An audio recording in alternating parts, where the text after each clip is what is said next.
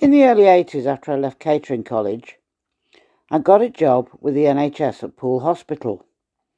I got the role of relief chef, which meant I covered all the shifts on people's days off, etc.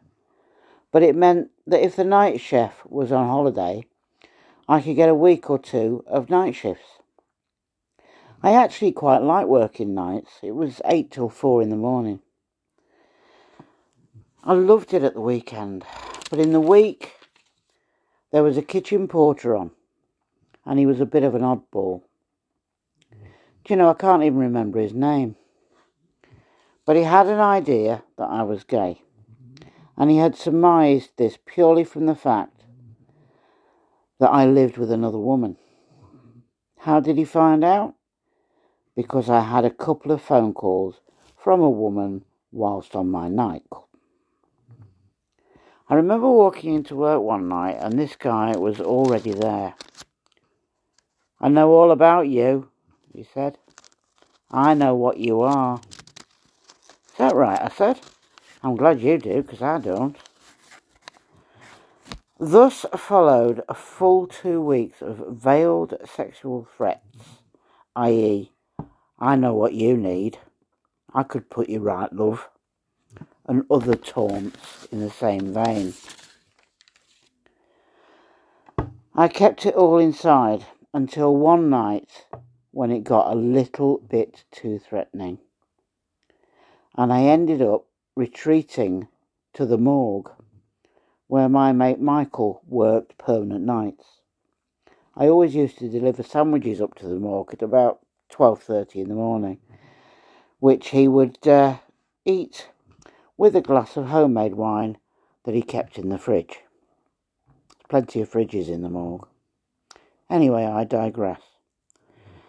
I went up to the morgue because I just didn't know where to go and I just didn't feel safe in the kitchen. Mike was furious. He came back downstairs with me to the kitchen to have a word. And as we walked into the kitchen together, the KP started almost immediately. Protecting the les, are you? You queer and all? Luckily, lunch service, middle of the night lunch service, that is, was due to start at one o'clock, which meant there would be quite a few people about, so I would be rel- relatively safe. Michael said to me, If you don't go and say something about this, I will. It took me a long time to pluck up the courage to actually report this guy to my catering manager, who said, Are you ready for this? You don't really want to make a fuss about this, do you? He's harmless enough. I just won't row to you on nights when he's on in the week. I was gobsmacked, but not if you get me. I ended up getting a transfer to a hospital in Bournemouth and actually left the NHS altogether after about six months. I got a job back at the catering college where I'd trained a couple of years before. I was genuinely frightened of this guy, and nobody except my mate Mike in the morgue would listen.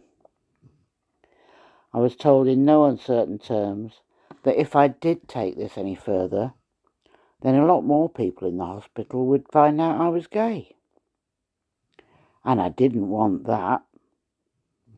Did I? Night all.